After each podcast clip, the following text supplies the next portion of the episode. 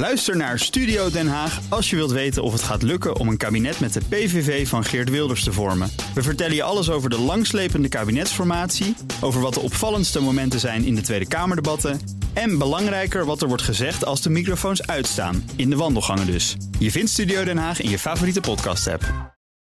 The Donald Show. Het is weer tijd voor een update over de United States of Trump met Jan Postma, onze correspondent in Washington. Jan. Dag Bernard. Deze week was het het feestje voor conservatief Amerika, CPAC. Waar, wat staat er op het programma?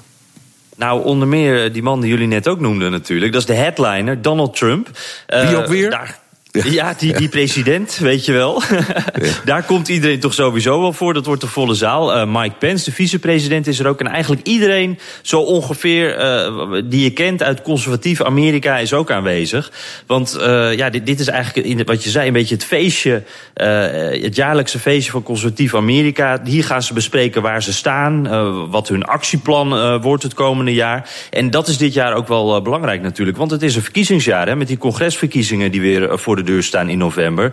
En ja, die Republikeinen zijn het nog niet uh, op alle punten eens, zullen we zeggen. Nee, sterker nog, uh, het, het, programma laat zien dat de, de Republikeinse Partij in een soort van interne worsteling zit. Ja, ja, ja, dat zie je heel duidelijk aan, aan het programma. Uh, die twee stromingen. Hè. Aan de ene kant uh, de traditionele conservatieve uh, midden van de partij. waar, waar veel ook gekozen congresleden zitten. Hè, die, die daar niet te veel van af willen wijken. Omdat ze natuurlijk geen stemmen willen verliezen.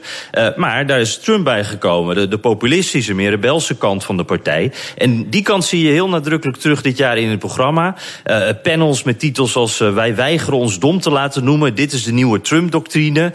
het ontmaskeren van de deep state. En uh, alles wat je nog niet wist over het Rusland-dossier. Nou, zo kan ik nog even doorgaan. Ze gaan ook het uh, netwerk van linkse media in beeld brengen. Met natuurlijk uh, een hoofdrol voor die miljardair George Soros. Hè, die met zijn geld een rol speelt in elk land. Tenminste, als je de CPAC-bezoeker moet geloven. Dat zijn allemaal onderwerpen die dan naast die traditionele conservatieve onderwerpen ook aan bod komen. Ja, ook een Europees tintje?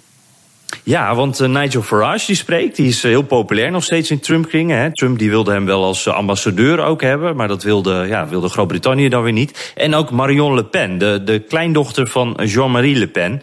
En daar is wel wat controverse over. Ja, zelfs voor veel conservatieve rechtse Amerikanen wel wat te ver in haar nationalisme. en je ziet sowieso wel dat dat Europees nationalisme een, een grotere rol speelt dan andere jaren. En, en dat lijkt ook wat met Trump te maken te hebben. Ja, uh, het begon ooit, dat zie uh, als een uh, tamelijk klein dingetje. En inmiddels is het een enorm show gebeuren geworden.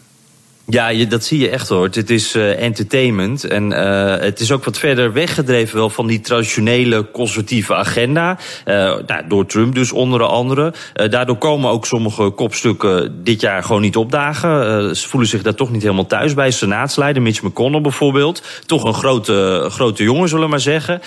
ook Paul Ryan, leider in het Huis van Afgevaardigden, die blijft ook thuis dit jaar. Dus dat zegt wel iets, denk ik. Dat zijn de, de establishment mensen toch. En wat je daarvoor in de plaats ziet, steeds meer Fox News-sterren. Eh, Sean Hannity bijvoorbeeld, die uh, zond al live uit vanaf CPAC. En hij gaf daar een soort uh, greatest hits van al zijn normale talking points. En toen tussen neus en lippen door noemde hij ook nog even zijn collega's van CNN een shithole network. Nou, dat mag ik dan zo zeggen, maar de kuise Amerikaanse tv en misschien Fox zelf wel, die poetsen dat dan heel netjes weg. Maar je kan het nog horen aan het einde van dit fragment. Hillary Clinton, the DNC, they paid over 12 plus million dollars for the former British spy. Oh, I thought foreigners weren't supposed to influence our elections. Anyway, to create a completely unverified dossier that used Russian government lies and sources and Steele, who hates Donald Trump, didn't want him to win the election, then briefs the media outlets, let's see, like the New York Times, the Washington Post, Yahoo News, the New Yorker, fake news, the whole network, CNN. Ja, hoor je hem? Whole eh, Network CNN. En je hoort ook de reacties uit het publiek. Nou, de Republikeinen zijn dus verdeeld, maar over één ding zijn ze nog wel eens wat de vijand is. Dat is dus de media, waaronder CNN en eh, de Democraten en natuurlijk Obama en de Clintons. Dus ik hoor ook nog wel een locker-upje hier zo uh, ontstaan. Hé hey Jan, jij gaat er natuurlijk heen. Ja, ik, eh, ik ga kijken. Ik ben echt heel benieuwd. Het is hier in de buurt van eh, Washington, dus ik kan daar uh, bijna op de fiets naartoe. En ja, ik zet mijn rode Make America Great Again petje maar op. En dan zullen, ze, zullen we zien of ze me binnenlaten.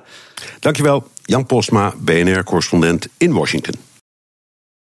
Ook Diana Matroos vind je in de BNR-app. Ja, inderdaad. Je kunt live naar mij luisteren tijdens de Big Five. Ook handig in de BNR-app. Breaking nieuwsmeldingen, maar ook het allerlaatste zakelijke nieuws. En je vindt in de app alle BNR-podcasts, waaronder Wetenschap Vandaag. Download nu de gratis BNR-app en blijf scherp.